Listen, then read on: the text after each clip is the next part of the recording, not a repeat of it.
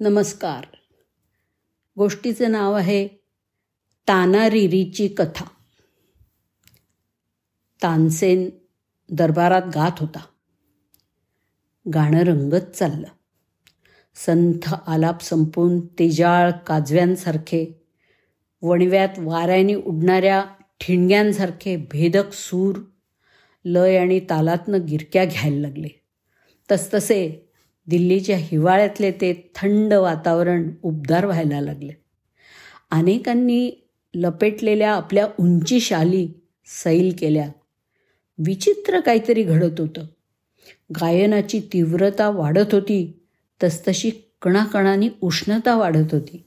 एकीकडे मनाला संमोहित करून पकडून ठेवणारे सूर तर दुसरीकडे या उष्णतेने बेचैन होणारं शरीर. या घालमेलीतून सगळेजण जात असतानाच गायनाचा परमोच्च बिंदू आला. जवळ कुठेतरी आगीचा लोळ उसळला आहे असं वाटलं. आणि अचानक महालातले तेलवात घालून ठेवलेले सगळे दिवे पेटले.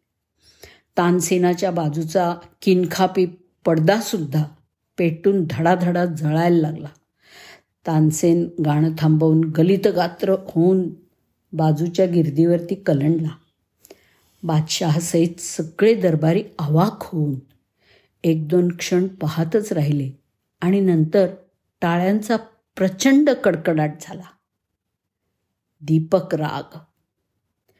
तानसेनाला अनेक बक्षिसं मिळाली.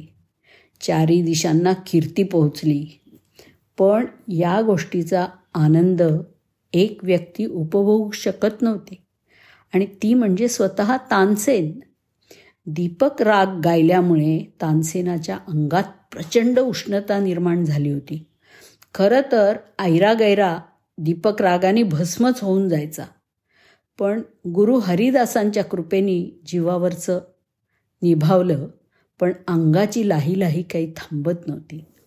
आणि हलाहल विष पिऊन कंठामध्ये विष राहिलेल्या महादेवासारखं तानसेनाच्या कंठात त्या उष्णतेचा परिणाम होऊन सूर निघणंच कठीण झालं. तानसेन मनातून कोसळला. तानसेनाचं गाणं थांबलं. बादशहासहित सगळे हळहळले. यावरती उपाय काय? अनेक वैद्य हकीम झाले जादूमंतर तंतर झाले. मग कोणीतरी सांगितलं की अग्नीला तोड म्हणजे पाणी. याच्या तोलामोलाच्या कुणी गायकांनी मल्हार राग ऐकवला. तर कदाचित याचं दुःख दूर होईल. आता तानसेनाच्या तोलामोलाचा गायक सापडणार कुठे? सगळ्या साम्राज्यात शोध सुरू झाला. अखेर दिवस गेले आणि एक दिवस बातमी आली की गुजरातमध्ये वडनगर गावामध्ये दोन जुळ्या मुली राहतात. दिव्य निर्मल सुरामध्ये गातात. त्यांचं नाव ताना आणि रिरी. तानसेन वडनगरला पोचला. तानारिरीच्या घरी. त्यांच्या घरच्यांना विनंती केली पण आम्ही घरंदाज. आम्ही कोणासमोर गाणार नाही असा त्यांचा ठाम निश्चय. समोर सापडलेली सूरगंगा पण अजूनही दुर्लभच.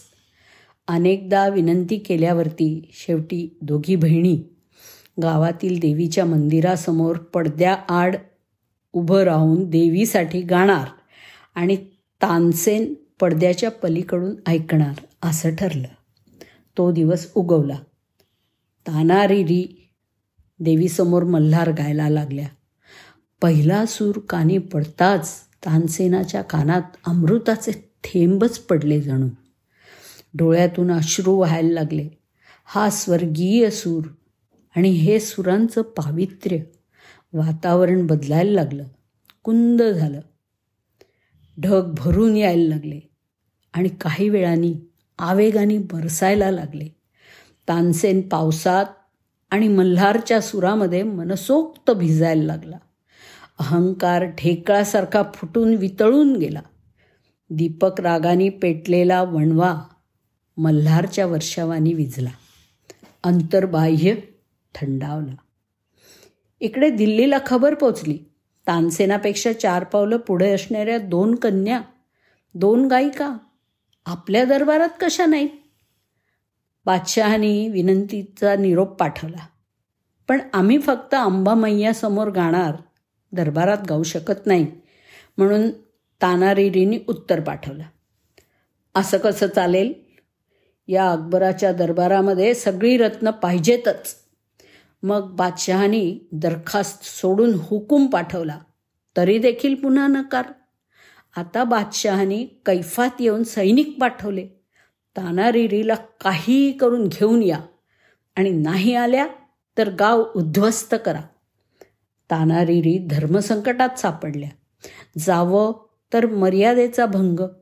न जावं तर सगळं गाव हकनाक बळी जाणार. शेवटी त्यांनी तो मधला मार्ग पत्करला. रात्री सगळं गाव आणि घरातले सगळे लोक झोपेत असताना घरासमोरच्या खोल काळ्या कभिन्न विहिरी विहिरीला त्यांनी आपलंसं केलं. बादशहा अपराधी भावानी अहंकाराच्या आणि लोभाच्या कैफातून भानावर आला.